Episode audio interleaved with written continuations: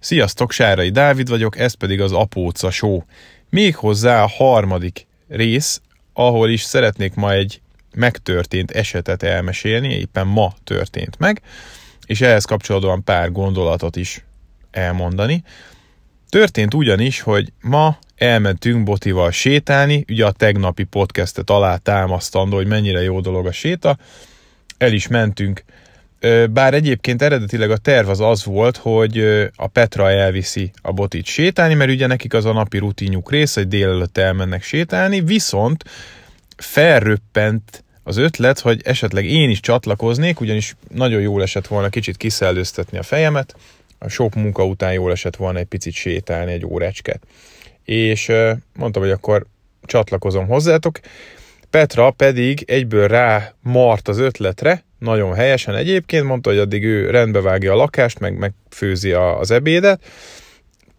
és mire visszajövünk, addigra legalább mindennel meg lesz. Hát én meg ugye már vittem el a botit, nem is egyszer, jó sokszor vittem már el sétálni, és akkor mondom, akkor belevágjuk a gyereket a kis ruhájába, babakocsiba, aztán irány horány. A művészetek palotája felé szoktunk sétálni, jó nagy kört szoktam vele menni,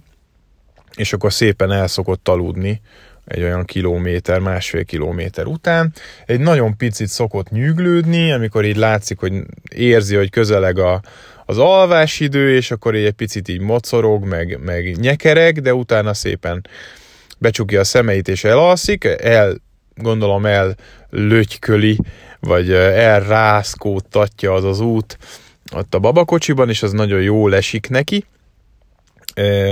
de a lényeg az, hogy ma ez nem így történt. Ugye posztoltam is a Facebookon, hogy megyünk sétálni, milyen marha jó, ugyanúgy szépen kezdett így a, a szemhéja csukódni, de nem csukódott le a Jóistennek a kedvéért se. És ahogy itt sétálgattunk, megint az történt, ami a legutóbb egyébként a Petrával közös sétánkon is történt, hogy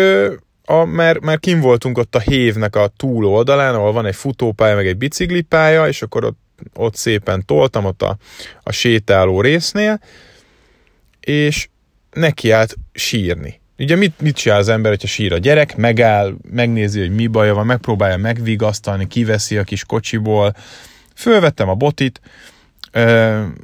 és így körülnézett, megnyugodott, nézelődött, még most megkockáztatom, hogy még mosolygott is.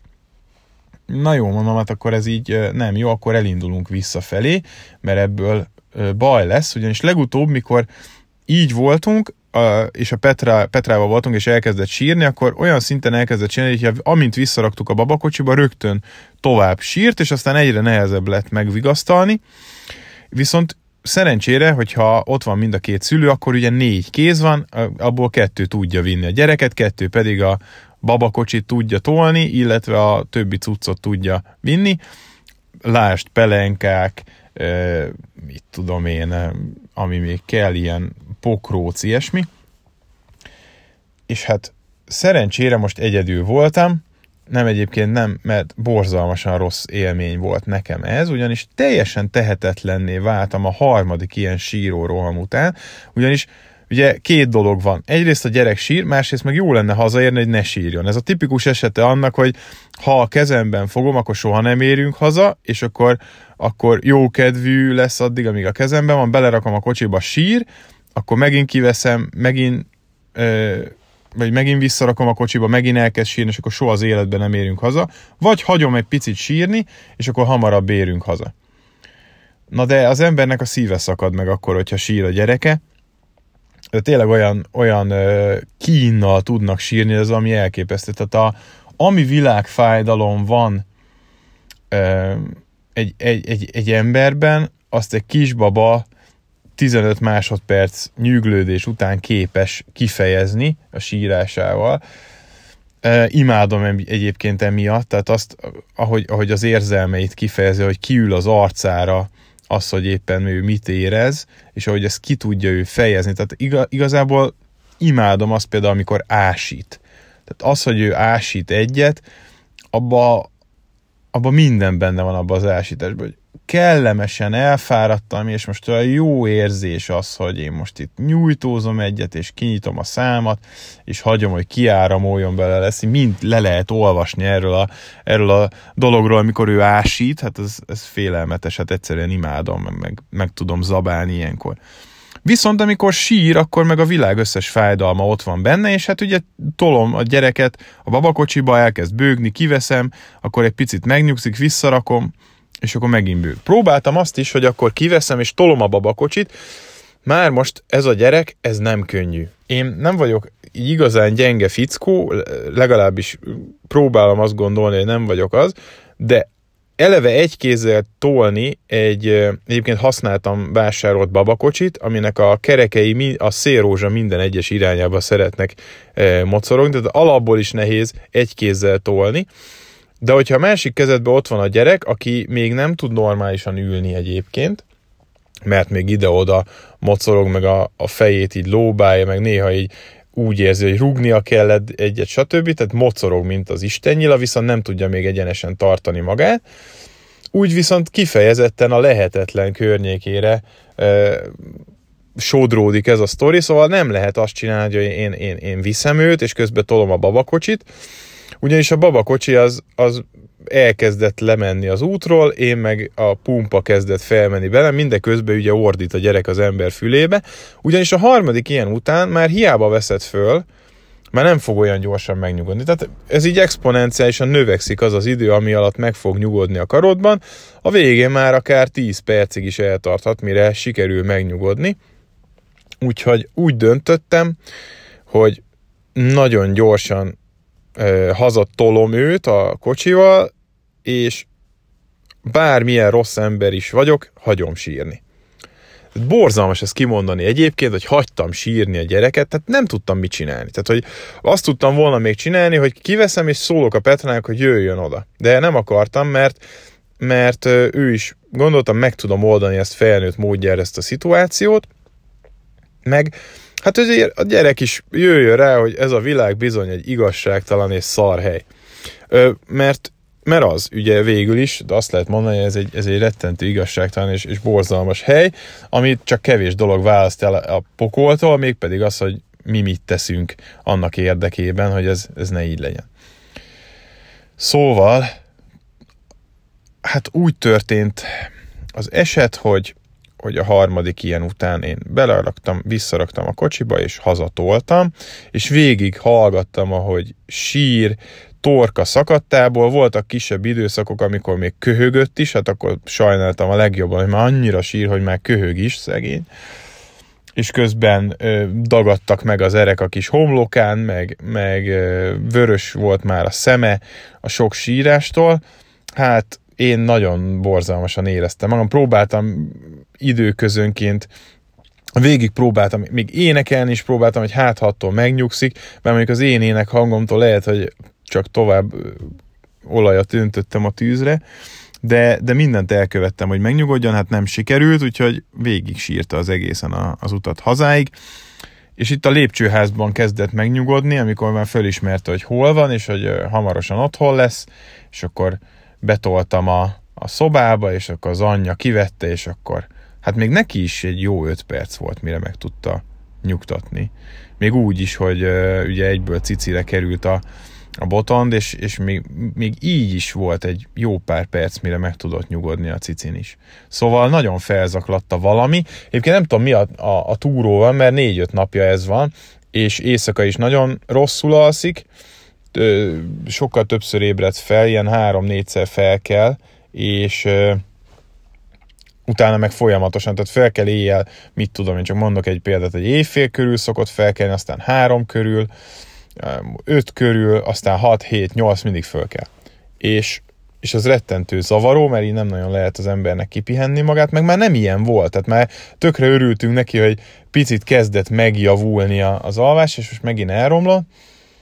Szóval amúgy is valamitől frusztrált, nem tudjuk igazából, hogy mi lehet ez, de igazából bármire lehet fogni. Én arra jöttem rá, hogy bárkivel beszélek, azt fogja mondani, hogy növekedési ugrás, vagy front, vagy mit tudom én, teljesen, tehát hogy a telihold, naprobbanás, tudom én, földrengés volt Uruguayban, bármire lehet fogni ezt, egyszerűen csak pici baba, és nő, és neki ez, ez bizony tele van olyan megpróbáltatásokkal, amik az ő kis életét megnehezítik. Ugye én azt tudnám mondani, hogy neki ugyanolyan sok problémája van, mint szerintem, mint nekünk, csak gyerekméretű problémák. Úgyhogy az ő, az ő kis élete az, az tele van megpróbáltatásokkal, most éppen nő, nőnie kell. Növeszti a kis fogát, már van neki egy foga, úgyhogy ő a híres egyfogú, ugye a süsi után, nagyon aranyos egyébként, de olyan erővel tud harapni, hogy szétharapja az, a, az ujjamat, néha így elkapja a kezemet, és behúzza a kis ujjamat a szájába, és elkezdi harapdálni, rendesen fáj, úgyhogy nagyon kis éles foga van. És tehát ezzel a, a sztorival kapcsolatban nekem az jutott eszembe, hogy mit tehet az ember, amikor így sír a gyerek, és férfiként ott áll a, a Duna parton, és meretten nézik az arra sétálók, hogy mit csinál ez az őrült a gyerekével, hogy még arra se képes, hogy, hogy megnyugtassa azt a szerencsétlen gyereket. Gondolhatják ezt azok, akiknek még nem volt gyereke. Hát egyébként láttam ott több apát, aki, aki ilyen szolidárisan lesütötte a szemét, és, és látszott, hogy értik, hogy, hogy mi zajlik itt éppen. Szóval ez nem egy egyedülálló történet, én azt gondolom. Nyilván hát nem volt egyébként egy horror ö, idő, csak nekem tűnt egy végtelenségnek, és azt mondják, hogy a kisbabák se annyira érzik még az időt, sőt egyáltalán nem érzik az időt, és hogy nekik is egy végtelen hosszú szenvedés ez, úgyhogy én ezért éreztem magam rettentő szarul, hogy én hagytam őt sírni. Szóval, hogy ott nézegettek engem ott a, az emberek, és én arra gondoltam, hogy micsoda egy szörnyű ember vagyok, hogy én ezt nem tudom sehogy sem megoldani. Aztán pedig arra gondoltam, hogy végülis nem vagyok én olyan szörnyű, mert mert sír a gyerek, és én reagáltam rá. Tehát a, a tőlem telhető legjobb megoldási mintákat próbáltam elővenni, megpróbáltam őt kivenni, megpróbáltam vigasztalni, úgy toltam a babakocsit, hogy egy gyors irányváltások, akkor egy picit abba hagyta, de aztán már nem volt olyan izgalmas, akkor, akkor újra elkezdett sírni akkor megpróbáltam ugye énekelni, akkor is egy picit abba hagyta, és akkor újra kezdte. Tehát, hogy én mindent megpróbáltam, és szerintem ő érezte azt, hogy én mindent megpróbálok, de ő mindenképpen ki akarta fejezni, hogy most már kurvára érjünk haza, mert neki ebből az egészből elege van, meg különben is. Nem tudom, hogy igazából mi lehetett a frusztráció oka, minden egyes alkalommal tudott aludni eddig, amikor elmentünk sétálni, hát most persze nem. Úgyhogy nem könnyű ez, és az ember kap ilyen, ilyen pofonokat néha, de egyszerűen nem tud az ember, tehát ilyenkor több minden szaladát szerintem az ember agyán, nekem például az szaladt át az agyamon, hogy úristen, hát én mindjárt meg, megőrülök ettől. Aztán ugye amikor az elkezd az önvédő attitűdbe dolgozni, ez az önvédő attitűd, ez nagyon, ez nagyon alattomos kis dolog, ami arra azért felel, hogy az ember nehogy magát hibáztassa, ez egy nagyon egészséges dolog egyébként, Ugye, amikor nem tud az ember például lefogyni, akkor mindenki más hülye, meg, meg amúgy is rosszat akarnak neki, és akkor senki nem hibás. Bocsánat, mindenki hibás, csak ő nem hibás, hogy nem tud lefogyni. Na most ugyanezt éreztem én, hogy itt a, itt a Boti a, a, a ludas, tehát ő az, akivel valami nem stimmel, én pedig mindent jól csináltam. Ez így szépen bekapcsolt, aztán így valahol azt kell, hogy gondoljam, hogy, hogy valahol tehát biztos, hogy én azzal hibáztam, hogy, hogy nem mondtam a Petrának, hogy figyelj, ráérsz a főzés, főzéssel, vagy később besegítek, de együtt menjünk sétálni, mert még pici a boti, és hogyha bármi van, sír, akkor, akkor jobb, hogyha te is ott vagy, és akkor tudjuk kezelni együtt ezt a dolgot. Sokkal gyorsabban hazaértünk, van a múltkor is, amikor voltunk itt sétálni, már végig kézbe hoztam haza a botondot,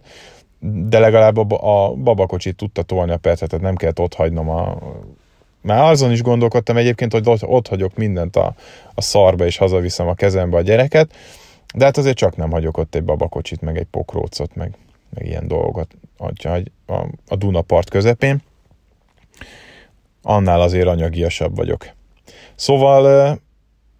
ilyen dolog történt, és ilyenkor elgondolkodik az ember, hogy vajon tényleg szarembere, vagy, vagy ez teljesen természetes, vagy inkább a botonda hibás, és akkor kezdjek ideges lenni a saját fiamra azért, mert sír, és megsértődjek, és akkor utána nem beszélek vele. Tehát nem lehet nem beszélni, nem lehet rá haragudni, hát ő, neki ez az egyetlen módja, hogy ő kommunikál. Tehát ő másképp nem tudja kifejezni ugye azt, hogy ő nem akar ott lenni abban a pillanatban, azon a helyen.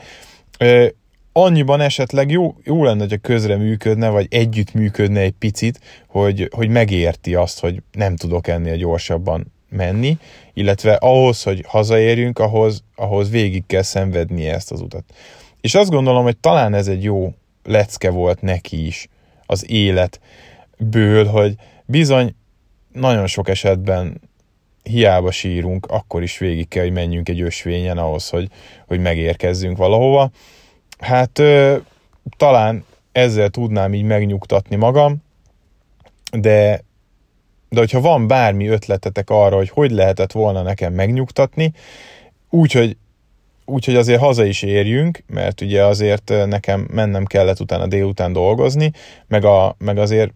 nyilván egy idő után éhes is lesz a gyerek, tehát pont úgy vittem le, hogy mondom, egy órát alszik, akkor utána pont jó lesz, mert már eltelik akkor egy olyan három óra, és akkor, akkor úgy is ennie kell.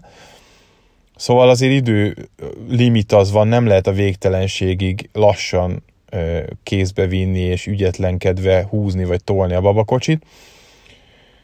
Szóval, hogy mi, mit lehet ilyenkor csinálni, mit kellett volna tennem, hogy ti hogy oldottátok volna ezt meg. Én nagyon kíváncsi vagyok, hogy a, a többi apuka ebben, ebben mennyire tapasztalt, hogy mennyire tapasztalt már ilyeneket egyáltalán valaki rajtam kívül, biztos vagyok benne, hogy nem én vagyok az egyetlen ilyen. De jól esett ezt így elmesélni, hogy így nagyjából ki is beszéltem ezt így magamból, és ez most jó. Na mindegy, szóval, hogyha ha, ha gondoljátok, én nagyon szívesen veszem, hogyha leírjátok azt, hogy ti hogy oldanátok meg ez ilyen szituációt, hogy mit kellett volna másképp csinálnom, és ö, dolgozom a nagy ö, apócasó extra témákon, illetve van még egy, amit így előre elterveztem, hogy mit fogok csinálni, ez az ötödikén lesz, azaz holnap után,